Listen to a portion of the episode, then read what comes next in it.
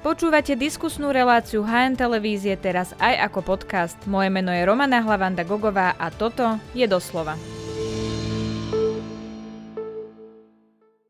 Bývalá koalícia našla 90 poslancov, ktorí odhlasujú predčasné voľby. Konať sa majú až posledný septembrový deň. Ako je možné, že budeme mať 10 mesiacov vládu bez dôvery a akú predpoveď nám dalo referendum? Takto sa budem pýtať politológa v štúdie Jozef Lenč. Vítajte v relácii doslova. Dobrý deň. Pán Lenč, nedôvera vláde bola vyslovená v decembri. Strany bývalej koalície sa teda dohodli, že predčasné voľby budú až 30. septembra. Vy rozumiete, prečo tá dohoda padla na koniec septembra? Rozumiem aj nerozumiem. Ono v celku zábavné, kto by možno povedal pitoreskné alebo bizarné, je už tá samotná skutočnosť, alebo niekoľko skutočností, ktoré sa odohrali v rámci toho, čo ste v úvode ohlásili, že teda pravdepodobne tie voľby budú 30. Eh, septembra, pretože ešte to nie je schválené, takže nehajme si radšej to slovo pravdepodobne, je to, že v podstate eh, rokovania o, o tej zmene ústavy a o vyhlásení eh, volieb viedol poverený predseda vlády, ktorý nemá žiadnu významnú, alebo malú stranickú funkciu v rámci jednej z bývalých koaličných strán, ale stále je to poverený predseda vlády, kdežto e, podstatná zmena e, sa musí udiať na pôde Národnej rady Slovenskej republiky. Mm-hmm. Súčasne je bizárne, pitorecké to, že sa na tom termíne vlastne dohodli tí, ktorí e, spolu vládli 2,5 roka, minimálne 2,5 roka ako koalícia Dokonca v takom zmysle sa dohodli, že deklarujú, že majú ústavnú väčšinu. To znamená, že e, v každej normálnej krajine, ak by k takejto dohode alebo k nejakej dohode alebo súzvuku medzi bývalými koaličnými stranami došlo, tak by sa možno skôr očakávalo, že sa pokúsia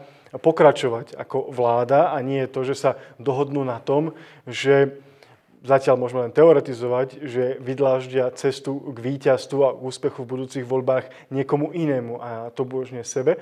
A v neposlednom rade je to pitorecké to, že jedna z tých strán, ktorá sa na tom dohodla, bola dnes už fakticky opozičná strana. Takže mhm. e, to nebola ako primárne, keby sme chceli byť e, doslovní, nebola to dohoda e, bývalých koaličných partnerov alebo koaličných partnerov, ale je to dohoda medzi koalíciou a časťou opozície, pretože SAS je dnes opozícii a aj niektorí e, poslanci, s ktorými hlasmi sa ráta, sú dnes poslancami opozičných strán. Takže z toho hľadiska celá tá situácia je zvláštna, bizarná.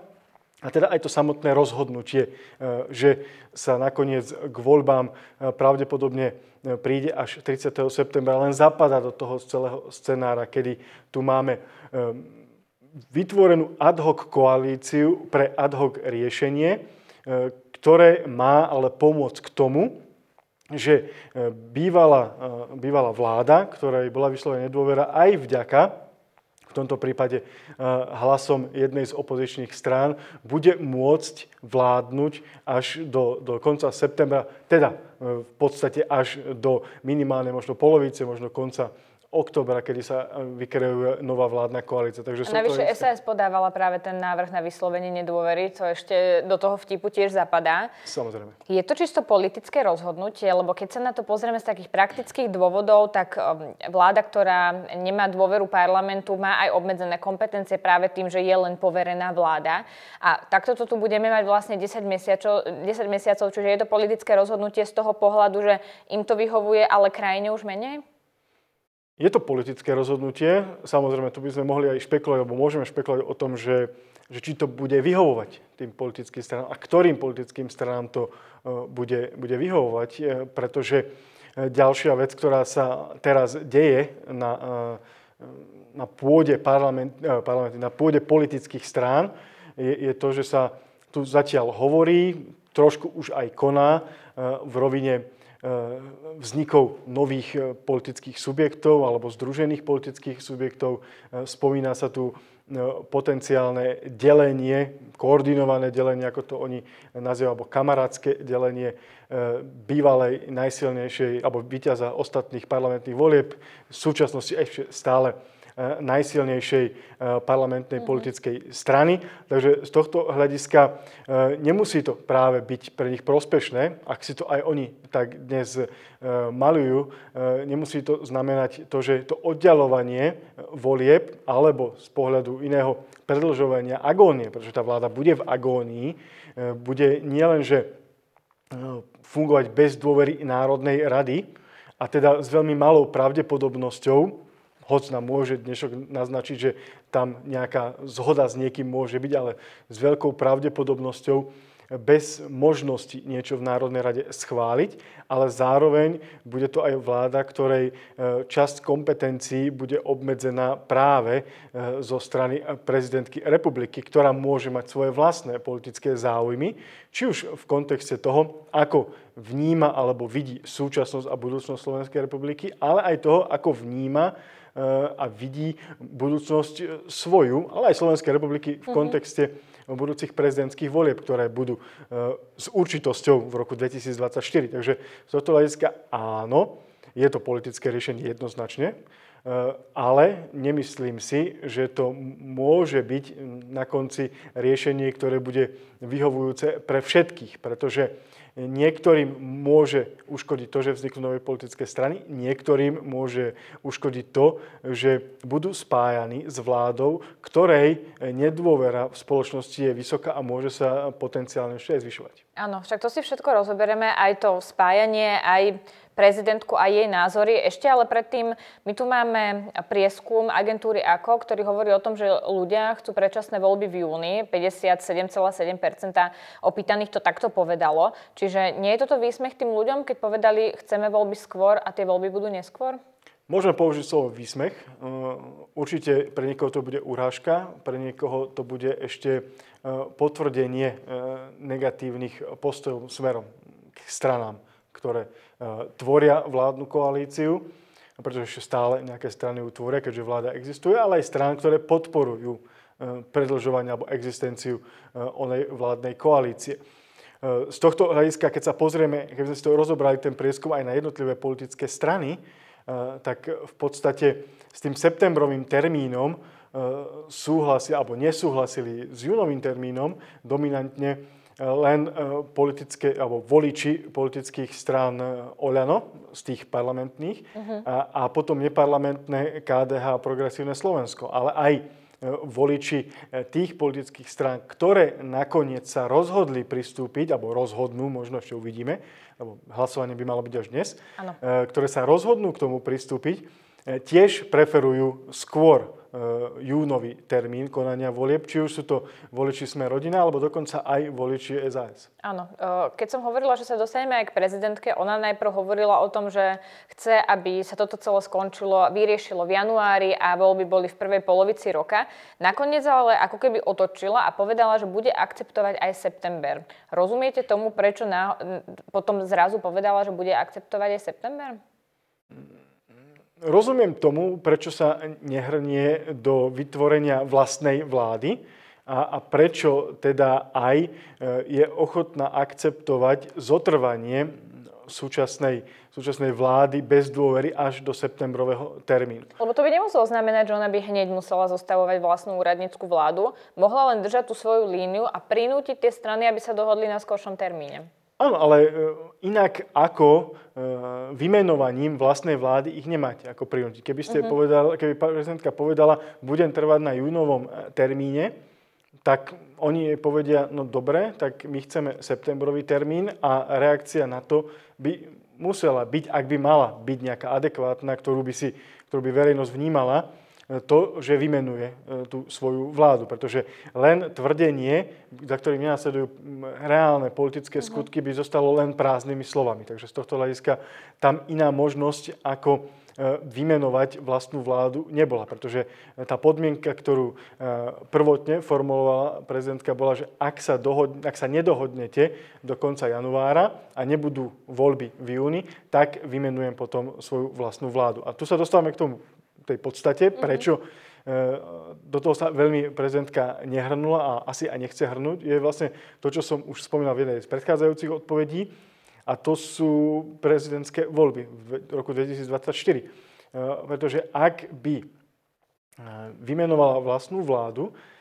Tá vláda by vládla do septembra, keďže by sa na, te, na tomto dátume dohodla 90 v Národnej rade, tak v podstate všetky negatívne dopady, ktoré by vychádzali z pôsobenia alebo boli by spájane s tou vládou, by išli prednostne na jej plecia a nie na plecia tých e, politikov, e, ktorí sú za tú situáciu, v ktorej by sa tá vláda ocitla, pretože zase opäť e, opakujem častokrát to slovo, ale s veľkou pravdepodobnosťou hraničnou s istotou, dokonca v tomto prípade by takáto vláda nemala ani takú, takú podporu v Národnej rade, ako má súčasná dožívajúca vládna koalícia tak by opäť nemohla tá vláda v podstate nič robiť, ale musela by niesť zodpovednosť za tú situáciu občanov a spoločnosti, ktorá by e, nastala, alebo ktorej by, ktorej by sa spoločnosť ocitla medzi, povedzme, 1. februárom až nejakým oktobrom, kedy uh-huh. by bola menovaná vláda po voľbách. A to už je naozaj veľmi krátky čas e, k prezidentským voľbám a kampani, čo by si určite vychutnali nielen politické strany, ktoré by e, brojili voči prezidentke a ktoré opakovane voči nej častokrát živými tvrdeniami broja aj v súčasnosti, ale by to určite využili v podstate všetci protikandidáti, ktorí by sa uchádzali o post prezidenta republiky. Áno, a najvyššie smera hlas povedali, že by takúto vládu nepodporili. Čiže rozumiem e, tomu, medzi čím sa prezidentka musela rozhodovať. Cez víkend sa na Slovensku konalo celoštátne referendum. Počuli sme ako keby už rôzne interpretácie, pre koho to referendum bolo úspešné, či bolo vôbec úspešné, alebo teda úspešné nebolo. Ale čo nám vlastne povedalo? Lebo to sú také politické interpretácie, ale naozaj čo nám vlastne tá sobota povedala? Prvom povedala, že e, občania nemajú záujem o inštitút referenda, podľa môjho názoru, pretože ak na jednej strane e, občania deklarujú v prieskumoch a ten e, prieskum, ako bol najaktuálnejší z toho, čo prieskumy boli predchádzajúce. Realizoval sa v podstate týždeň pred, pred referendum. Ak občania deklarujú 57 percentami, že sú za predčasné voľby v júni a súčasne vidia, ak sledujú politiku, že cesta k júnovým predčasným voľbám je veľmi zložitá, dokonca až zarúbaná, ne, ťažko priechodná, e, tak prostredníctvom e, úspešného referenda by sa táto cesta o mnoho zjednodušila. E, pretože by sa zjednodušil proces, uh-huh. ktorý by bolo možné vyhlásiť predčasné voľby. Zjednodušila v parlamente, pretože samozrejme súčasťou referendovej otázky bola aj tá možnosť referendum následne vyhlásiť predčasné voľby, ale tam, keď si spočítame všetky tie potrebné kroky, ktoré je nutné urobiť k vyhláseniu nového referenda, tak sa nám ten čas predlžuje a dostávame sa opäť skôr k septembru než júnu ale v Národnej rade by v tomto prípade stačilo nájsť 76 poslancov pre júnový termín, čo by určite e, skomplikovalo situáciu najmä tým politikom, jednotlivcom alebo politickým subjektom, ktoré dnes e, preferujú septembrový termín a ktorým sa zdá sa, aspoň na základe vyjadrení, podarilo e, pretlačiť oný septembrový termín. Takže mm. ak ľudia naozaj chceli, alebo chcú to, čo deklarovali, tak referendum bolo tomu najlepšia cesta. A tým, že sa ho nezúčastnili, tak ignorujú tento inštitút, ignorujú možnosť, ktorou môžu dosiahnuť to, čo vlastne deklaratívne vyjadrujú.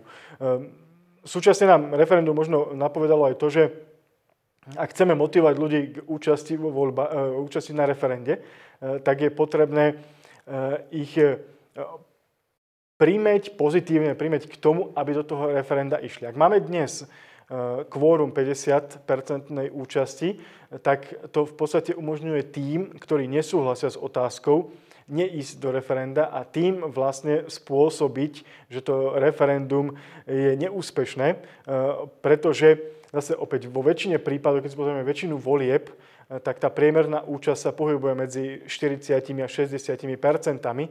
To znamená, e, stačí, keď tí, ktorí nesúhlasia, neprídu a tých, ktorí by aj súhlasili, ako sme videli aj v tomto výsledku, že viac než 97% sa vyjadrilo, že súhlasí s onými zmenami, tak je to v podstate nič platné, pretože referendum je e, nie, nie úspešné. Takže toto naznačilo z toho hľadiska pohľadu na referendum.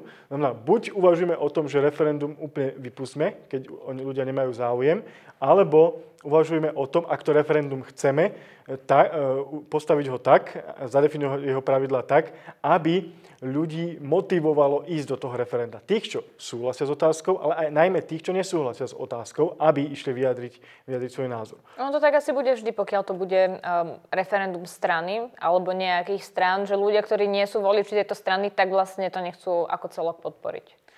Áno, ale to je ďalšia, ďalšia rovina, keď sa na to pozrieme. Samozrejme, toto referendum bolo spájané s konkrétnymi politickými stranami, ale tá agenda, ktorá bola v referende, nebola agenda eh, jednej politickej strany alebo nejaká ideologická agenda, ale bola to, bola to snaha, otázka, ktorej výsledkom mala byť zmena ústavy, ktorá bude platiť ale aj v budúcnosti. To znamená, eh, ak dnes niekto hovorí, že eh, to referendum malo umožniť cestu k moci opozícii, tak v budúcnosti ten výsledok referenda a tie podmienky, ktoré by boli stanovené v ústave, by mohli zjednodušiť cestu budúcej opozícii voči budúcej koalícii. Mm-hmm. Takže ono, to, ten výsledok samozrejme, e, tak, hoď bola interpretácia toho referenda ako čisto stranická, čo áno bola, Eh, tak eh, na druhej strane ten výsledok mohol byť ale aj v konečnom dôsledku v neprospech do budúcna pre konkrétne politické strany, ktoré sa dnes usilovali o jeho, jeho úspešnosť.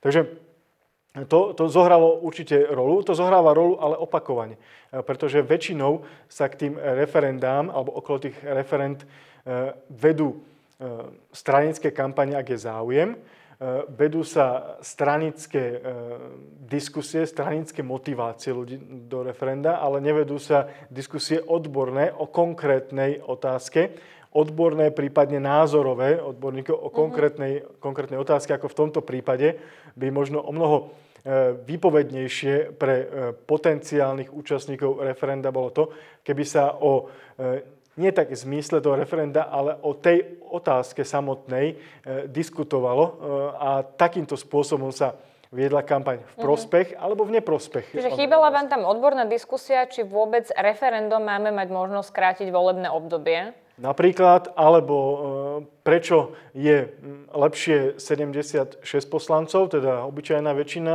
alebo prečo by sme mali e, trvať na tom, čo sa tu e, 3 ročia praktizovalo, ale dozvedeli sme sa na základe rozhodnutia Ústavného súdu z roku 2021, že v rozpore s ústavou to znamená 90 hlasov, aby, aby mohlo e, skrátiť volebné obdobie Národnej rady. Takže aj o tom čísle, uh-huh. aj o tých možnostiach mala byť diskusia, aby občania videli, že to referendum sa týka aj ich práva a ich možností do budúcna, e, ale najmä ich súčasnej možnosti, ako ovplyvňujú a menia v podstate politický systém a nie to, e, ktoré politické strany sú za, alebo ktorí ústavní činiteľi alebo konkrétni politici e, idú alebo nejdú do referenda, pretože to v podstate aj nakoniec vygenerovalo tú, tú celkovú, ten celkový výsledok. Pretože opäť, ak sa vrátim e, tak len mapovito k číslam, účasť v parlamentných voľbách je okolo 60-65%. To znamená, 40% ľudí sú notoricky nevoliči, takže tí ani do referenda z pochopiteľných dôvodov nejdú, keď nejdú do, do, do volieb. A z tých 60%, e, tí, ktorí prišli, sú podporovatelia dnes e, parlamentnej a časti mimoparlamentnej opozície a tí, ktorí neprišli, sú podporovatelia e, torza vládnej, vládnej koalície časti parlamentnej opozície uh-huh. a časti mimo parlamentnej opozície. Takže sa nám to vlastne tam rozštiepila tá vzorka, ktorá, by, ktorá má síce záujem istým spôsobom alebo v určitých momentoch participovať na politike, ale tu nerozmýšľali ako občania, ktorí svojou participáciou môžu zmeniť ústavu a zmeniť politický systém, ale rozhodovali sa, veľká časť rozmýšľala nad tým, ktoré politické strany sú mi blízke a naopak, ktoré politické strany odmietam. Uh-huh. Ja som sa vás presne to chcela opýtať. Či toto bolo referendum o Robertovi Ficovi, alebo o Olano, alebo o stranách vládnej koalície, alebo či o oboch, ale vlastne to, čo mi hovoríte, je, že z tých výsledkov sa to tak ako keby aj dá interpretovať. Áno, a takýmto spôsobom bola vedená aj kampaň. Uh-huh. Kampaň zo strany najmä e, smeru Slovenská sociálna demokracia bola taká, že vy ideme urobiť koniec toh, tohto marazmu, takto niektorí voliči aj deklarovali napríklad v prieskumoch, kde sa vyjadrila, teraz, teraz nepamätám si presne to, to číslo, robila to agentúra Ipsos, že možno 20-30 tých ľudí ktorí išli, išli preto, že ideme, nemáme radi súčasnú vládu. A, naopak, na druhej strane, tí, ktorí deklarovali e, verejne, či už na sociálnych sieťach, politici v médiách, alebo zase opäť e, občania e, v prieskumoch, neúčasť na, referende to deklarovali tým, že nejdeme podporovať Ficovo referendum, tak ako ste to spomenuli vo vašej otázke. Takže tá, ten problém toho referenda bol v podstate ten, že sa viedla diskusia e, o tom, kto ho podporuje a voči komu je a nie o tom, čo vlastne je predmetom referenda. Uh-huh. Navyše, uh, teda treba povedať, že tá otázka bola celkom zložitá. Ona tam bola aj v tom paragrafovom znení, čo by sa teda konkrétne menilo. A Smer nerobil nejakú veľkú kampaň. Mali nejaké billboardy, to áno, ale mala som pocit, že to ako keby uh, potom už ku koncu aj menej komunikovali a napriek tomu sme tu mali 27-percentnú účasť. Oproti posledným referendám to bola vyššia účasť. Čiže dá sa povedať, že to hovorí o nejakých volických úspechoch Smeru alebo možnosti rozpínania Smeru a tej ich volickej podpory? Viacerí kritici referenda to označujú, že to bola drahá, drahý predvolebný prieskum strany Smer, SSD, ale ono akože v podstate aj bolo, pretože nám ukázal, prednostne, čo nám ten, ten prieskum ukázal, je pravdepodobný volický potenciál Eh, tých politických strán, ktoré sa za referendum postavili. A teda v tomto prípade eh, prednostne to bol smer SSD a plus, plus ďalší, ktorí niektorí výraznejšie, niektorí eh, menej výrazne sa stávali za to, alebo motivovali ľudí, aby do, do referenda mm-hmm. išli. Ale, išli. Ale opäť aj ich motivácia alebo ich vysvetľovanie bolo striktne stranícke. E, nebolo vysvetľovaním, o čom to referendum bude. A možno, keby tých diskusí bolo viacero práve o tej otázke, o tých jednotlivých bodoch, ktoré tam boli, pretože tá otázka naozaj bola mimoriadne dlhá a upravovala konkrétne e, paragrafové znenia Ústavy Slovenskej republiky, e, tak by to možno, neviem, že s istotou, ale možno primelo aj iných ľudí, aby sa, sa referenda zúčastnili. Ehm, samozrejme, Niektorí využili práve tú možnosť, ktorú sme tiež už spomínali v rozhovore, ehm, tá, že ak máme potrebnú, potrebné kvórum 50% plus 1, tak sa radšej uvažuje v prípade, ak nesúhlasí niekto s celým znením tej referendovej otázky, možno aj poznal, aká je, ale niečom z toho nesúhlasí, radšej neísť do toho referenda, ako prípadne spôsobiť to, že bude ten jeden hlas a nakoniec to uh-huh. referendum bude úspešné. Uh-huh. Ja sa na, to pýtam, e, na tú podporu Smeru a či vlastne v tomto vidíme tú podporu Smeru aj kvôli tomu, že väčšina prieskumov teda hovorí, že e, lídrom je hlas a Peter Pellegrini. Či to bude Peter Pellegrini, kto bude skladať budúcu koalíciu po voľbách? Peter Pellegrini viackrát zaspal čo sa týka toho no, kampaňovania smerom k úspechu v budúcich voľbách. E, a urobil niekoľko chýb, ktoré, e, ktoré sa s ním tak akože postupne vlečú. Sice tie ostatné prieskumy verejnej mienky ohľadom volickej podpory interpretuje hlas istým spôsobom správne tých kontextoch, že aj v januári minulého roku e, poklesol e, preferenčne oproti decembru roku predchádzajúcemu a potom sa opäť pomaličky vracal na tie lepšie čísla alebo na tie svoje stabilnejšie hodnoty a interpretovali tým, že e, boli, boli Vianoce, je mhm. pokoj, nekampaňovali sme, nerobili sme politiku, chceli sme ľudí nehať oddychnúť, tak v politike nemôžete nehať ľudí oddychnúť, najmä v situácii, ak je tu takéto referendum, za ktoré sa vy staviate. A v tomto prípade sa jednoznačne toto referendum stával najmä e, Smer SSD a oni sa e, teraz môžu viesť na tej vlne tých 27,25 e, pretože ak dokážu tieto počty zúročiť natoľko, to číslo zúročiť natoľko, že si ho privlastnia alebo presvedčia tých ľudí, čo do referenda prišli, že oni sú tým hlasom, ktorý bude realizovať v politike to, čo oni chcú a oni chcú najmä zbaviť sa súčasnej vládnej koalície a nebude to hlas tým hlasom, pretože jeho hlas je nepočuteľný alebo málo počuteľný v týchto kritických e, obdobiach, ano. tak sa im to nakoniec v smeru môže vyplatiť a hlasu sa to môže vypomstiť. Čiže pretože... nakoniec môže byť o, situácia, že Robert Fico bude opäť skladať koalíciu. No, opäť, ak sa vrátime k tým e, prieskumom e, vo všeobecnosti za za celý minulý kalendárny rok. Smer už nerástol tak ako v roku 2021 a to najmä vďaka e, tomu, akým spôsobom sa e, postavil k vojne na Ukrajine, ako sa z neho stala strana, ktorá e, skôr presadzuje záujmy Moskvy, než záujmy Slovenska v kontexte zahraničnej politiky. Tak ten navzory tomu, že klesali v prvom pol roku, alebo jemne klesali, tak e, konečný ten priemerná hodnota je o nejaké to percento vyššia, než to bolo na konci roka 2021, teda koniec roka 2022-2021, pričom hlas e, stagnuje, respektíve o skoro 1% poklesol. Takže ak ten trend v súvislosti s tým, mm-hmm. ako, ako sa kto chopil referenda, e, s tým, ako kto pojme predvolebnú, predvolebnú kampaň a akým spôsobom sa bude vymedzovať voči voči tým politickým stranám, e, ktoré e, považuje čas spoločnosti za príčinu svojho súčasného stavu, môže pokojne tá situácia dospieť do, takej, do takého štádia, že e, v noci alebo nad ránom po, po parlamentných voľbách na prvom mieste nebude hlas, ako väčšina ľudí očakáva, alebo už s tým počíta dva roky, ale bude to v konečnom dôsledku opäť smer SSD.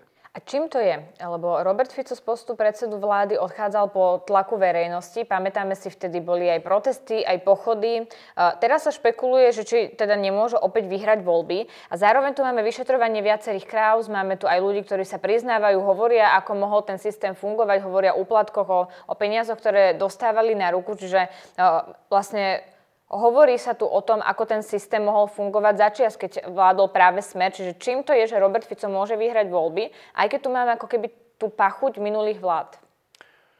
Krátka pamäť voličov, nespočetné chyby súčasnej vládnej garnitúry, alebo tých, ktorí dnes e, alebo vykonávajú moc od e, toho marca 2020, ktorí dokonca urobia tak zle, že, že aj ten Fico alebo Pellegrini sa zdajú byť o mnoho kompetentnejší riadiť štát, eh, než, eh, než tí, čo sú v súčasnosti. Mnohí ľudia si dnes povedia, že eh, radšej stabilita, ak si niekto kradne, rovná sa v podstate kradneme všetci, veď sme mali Janošika, a ako nestabilita, E, chaos a ešte sa aj kradne, alebo ešte sa stále živí systém tzv. našizmu. Teda naši ľudia na, na prvom mieste, alebo naši ľudia si zaslúžia istoty, čo môžeme vidieť aj v ostatných správach o tom, e, ktorý E, poslanec hnutia Olano získal aké, akú pozíciu v rôznych, v rôznych fondoch alebo v nejakých, nejakých štátnych um, akciovkách, ako napríklad Typos. Áno. Takže z tohto hľadiska krátka pamäť, zlé robenie politiky na strane, na strane tých, ktorí reprezentujú vládnu koalíciu alebo reprezentovali vládnu koalíciu. Na druhej strane v prípade hlasu je to množstvo e, politických chýb. Jednoducho také, takéto vajetanie raz tak, inokedy tak. Chvíľu e, sme počuteľní, potom si, potom si dávame pauzu. No ale ešte, ešte späť k tomu smeru. E, tam som ešte jednu podstatnú vec zabudol. Sú spomínaní kajúcnici, sú spomínaní ľudia, ktorí e, boli nominantami Smeru a niektorí z nich sa priznali k tomu, že korupciu páchali. Niektorí dokonca už boli aj pravoplatne odsúdení, aj keď v prípade špeciálneho prokurátora Kovačika sa nedá úplne hovoriť, že je nominant Smeru, ale vieme v akom období a, e, e, v, akých kauzách konal, respektíve skôr nekonal. Ale stále to nie sú politici, ktorí by boli priamo spájani e, so stranou Smer SD, ak e, vynecháme bývalú štátnu tajomničku Jankovsku, ktorej ale prípad viac menej až tak nerezonuje dnes v médiách. A plus tí kajútnici, ktorí sa objavujú, sú stále tí istí a nie vždy je ich morálny profil vnímaný ako ten najsprávnejší. To znamená, že to vyvoláva pochybnosti uh-huh. občanov. Aj u tých, ktorí sú presvedčenými voličmi Smeru, len na chvíľku odpadli od Smeru. E, nezabúdajme, že v roku 2012 ich bolo 44% a tí ľudia sa nevypárili, takže niekde, niekde budú, možno niekde odišli a teraz sa, sa spätne vracajú. Ale vyvolalo to pochybnosti aj od tých, ktorí boli kritikmi Smeru, pretože e, to vyšetrovanie neprebieha tak, alebo e, v tých intenciách, ako sme si napríklad mnohí mysleli, keď e, volali po slušnom Slovensku a návrate právneho štátu. Takže tam tiež existujú nejaké pochybnosti. Takže toto všetko, krátka pamäť, politické chyby a nie príliš, nazvime to, transparentné a úspešné potieranie skrivodlivosti minulosti môžu byť príčinami toho, že, že smer sa dokázal oklepať, lebo on výrazne padal. V roku 2000, na konci roku 2021 eh, to bolo len 7,5 dnes už je to 16% ale do, nie, že len zastavil pád, zastabilizoval sa, ale dokonca e, začal, začal rásť. Takže to môžu byť dôvody, prečo ten uh-huh. smer, e, navzdory tomu, e, čo o ňom vieme, akú máme s ním skúsenosť, môže nakoniec byť e, tým hráčom, ktorý bude e, mať v rukách karty po voľbách 2023 pravdepodobne. Poďme k stranám bývalej koalície. SAS v lete vlastne odišla z vlády a oni potom ako keby viackrát zmenili názor. Oni tvrdia, že to tak nie je, že sa len vyvíjala situácia, ale oni tvrdili napríklad, že neplánujú odvolávať premiéra, potom ho teda nakoniec odvolávali, alebo aj to, ako Richard Sulik eh, hovoril premiérovi o tom, že poďme skladať novú 76, čo vlastne potvrdili a potom to už pravda nebola. Uh, vidíme to na preferenciách, že z tej vlády odišli a ako komunikovali toto posledné obdobie. Má SAS problém? Z toho volického hľadiska samozrejme. No, zatiaľ na teraz má problém taký, že to už nebudú, nebude také číslo s veľkou pravdepodobnosťou, ako, v, ako to bolo v časoch, keď sa im darilo, alebo v medzivolebnom období. Ale oni e, dlhodobo, okrem teda toho obdobia roku 2010-2012, v medzivolebnom období e, atakujú dvojciferné hranice, dokonca sú stabilne dvojciferným výsledkom a smerom k voľbám e, klesajú. Videli sme to aj v ostatných voľbách v roku 2020, kedy boli v opozícii a nerobili také kontrolce názorové, ako je to v tomto prípade, e, nakoniec získali len niečo cez 6% Takže áno, z hľadiska toho, že e, boli, e, majú medzi, medzivolebnom období vysoké čísla a potom klesnú, a keď si k tomu pridáme to, že teraz klesajú za situácie, kedy sa ešte nedôveryhodne smerom svojim voličom stávajú, a za predpokladu, že tu vzniknú nejaké politické subjekty alebo nejaké koalície politických subjektov, je, eh, alebo môžeme eh, povedať, že SAS má veľký problém s tým, eh, aby vôbec sa jej podarilo po najbližších voľbách prekročiť 5% hranicu. Poďme k Olano, pretože tam odišli poslanci okolo Jana Budaja. Jan Budaj je teda stále ministrom za túto stranu a stále v predsedníctve Olano.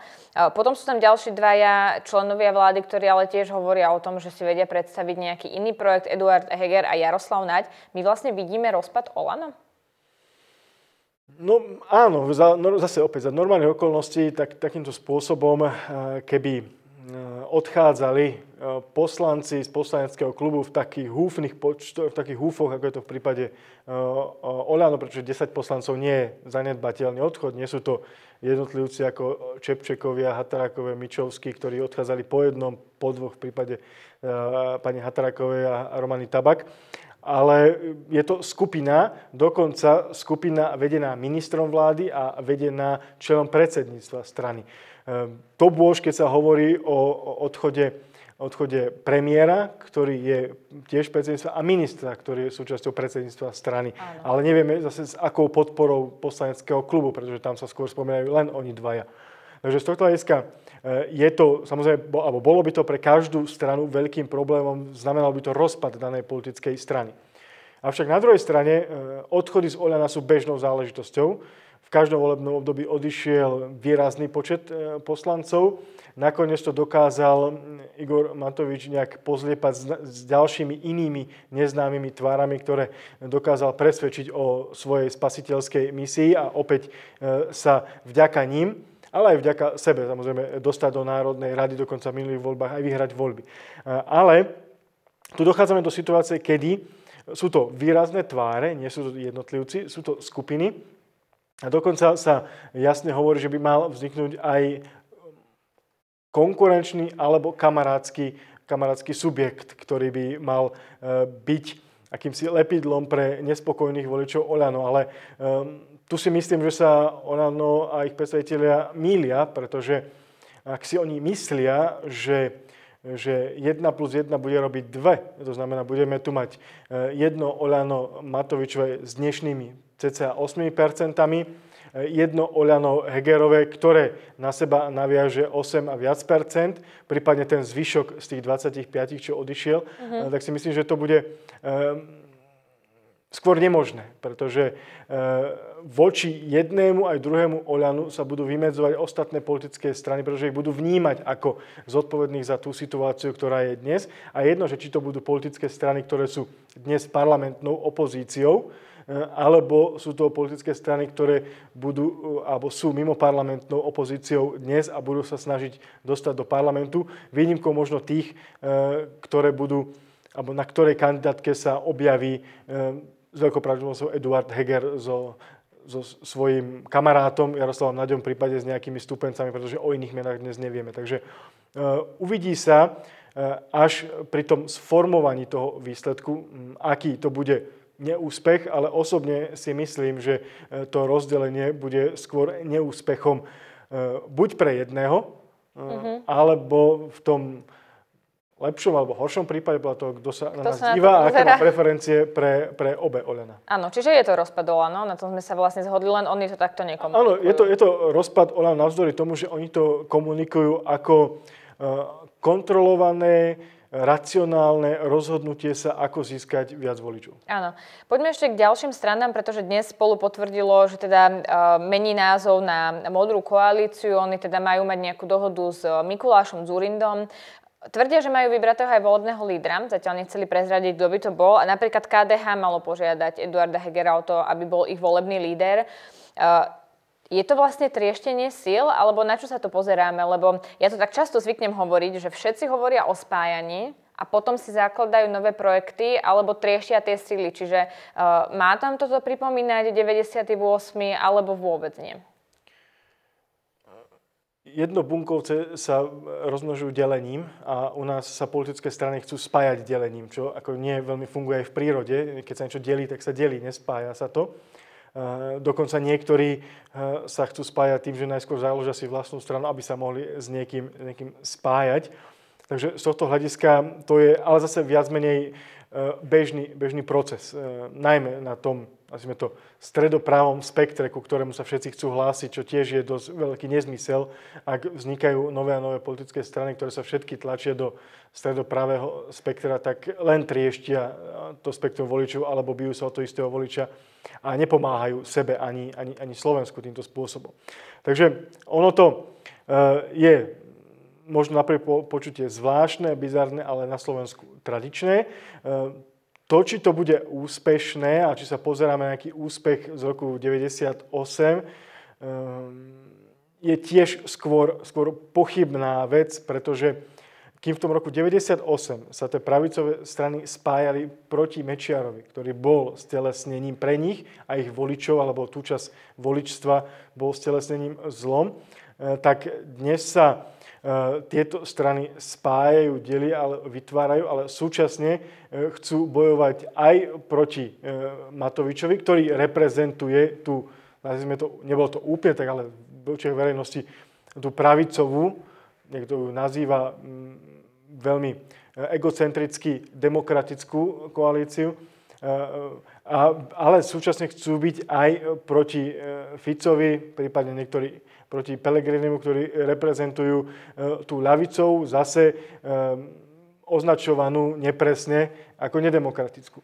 A z tohto hľadiska sa chcú ešte spájať navzájom. Niektorí chcú Hegera, ale ten bol práva ruka a v podstate, aký by možno nazval to, svojho času použil Jan Luptak v prípade roku 98 označení alebo teda naopak Jana Luptáka označoval Jaroslav Wolf, ktorý bol súčasťou eh, SD, SDK v 98. ako figový list na eh, vládnej koalícii, tak dnes bol Eger figovým listom na, na politike Igora Matoviča. Takže spájať sa s ním a byť zároveň proti tej politike, ktorú robil Igor Matovič, nie je zrozumiteľné a mm-hmm. nie, nevytvára to zase možnosť spájať sa medzi niektorými politickými stranami.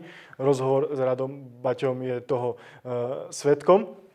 A súčasne teda aj tie politické strany, ktoré vsádzajú na nejakú reminiscenciu rokov 90. a teda názov Modrá koalícia je vlastne e, oprášením toho, čo sme tu už mali v roku 1996 ako takú takého praotca alebo pramatku, eh, pramatku SDK a neskôr SDKU, eh, že aj toto nemusí byť práve to, čo ľudia naozaj chcú, pretože doba sa zmenila.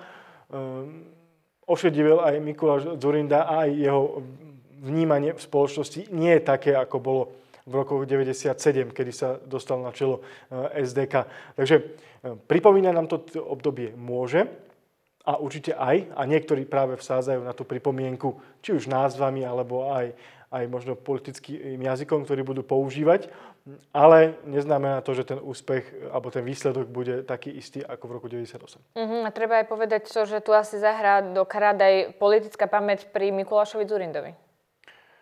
Áno, ale najmä e, politická pamäť jeho politických odporcov, pretože aj tu myslím si, že platí, že že ľudia tú pamäť takú nemajú, ale mm-hmm. kto ju určite bude mať, budú všetci tí, e, ktorí vo volebnej kampani sa budú snažiť e, zraziť projekt na zatiaľ modrej koalície na kolena. A je jedno, že či tým lídrom, na ktorého meno čakáme, e, bude nakoniec Mikuláš Zurinda, ak nikoho iného nenajdu, ako to bude v prípade inej politickej strany, ktorá vznikala a hľadala lídra a nakoniec našli len Luciu Ďuriš Nikolsonovú tak či to bude Mikuláš Zurinda alebo niekto iný, stále tí odporcovia alebo tí, tí konkurenti v boji o voliča budú uh, pripomínať uh, hriechy Mikuláša Zurindu. Áno, ja mám pre vás ešte záverečnú otázku. Znamená to, že v týchto voľbách bude mať veľkú mieru protestný hlas alebo nerozhodnutí voliči? Budú práve toto ľudia, ktorí budú určovať to, ako dopadnú tie ďalšie parlamentné voľby? Pretože videli sme, že uh, je to na Slovensku ako keby častý jav, ten protestný hlas, ale veľkú váhu majú práve aj nerozhodnutí voliči. Vidíme to hlavne na záver kampane, keď sa niektorí rozhodnú ísť niekoho voliť, efekt snehovej gule, alebo sa nerozhodnú ísť vôbec k volebným urnám. Čiže bude to teraz tiež tak?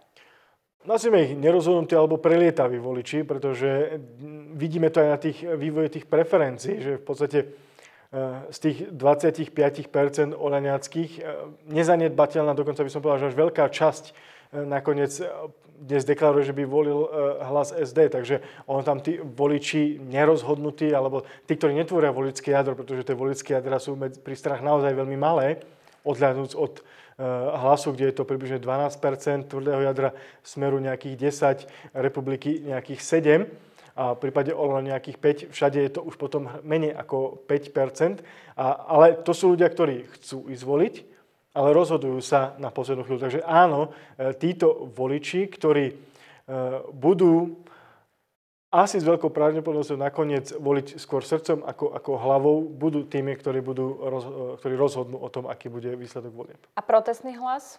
No to a tí, ktorí sa práve nestotožňujú so, so súčasným vládou samozrejme, alebo s vývojom e, politiky za ostatné roky sú tí, ktorí e, nahnevaní sú, alebo sú frustrovaní, alebo sú protestní. E, títo sú takí, ktorí práve rozhodujú skôr pod vplyvom emócií mm-hmm. a práve oni môžu, ak sa o 5 minút 12 rozhodnú dať hlas nejakým protestným stranám, možno nejakým vzniknúším projektom, alebo, alebo sa rozhodnú, e, že najlepšie sa to tu vyrieši alebo pozametá tým, že sem príde extrém, tak tí samozrejme budú rozhodujúcim hlasom. E, určite tým hlasom nebudú tí, na ktorých sa chcú fokusovať niektoré tie nové strany a to sú tí notorickí nevoliči, ktorí jednoducho odmietajú alebo nechcú participovať na voľbách a tých je v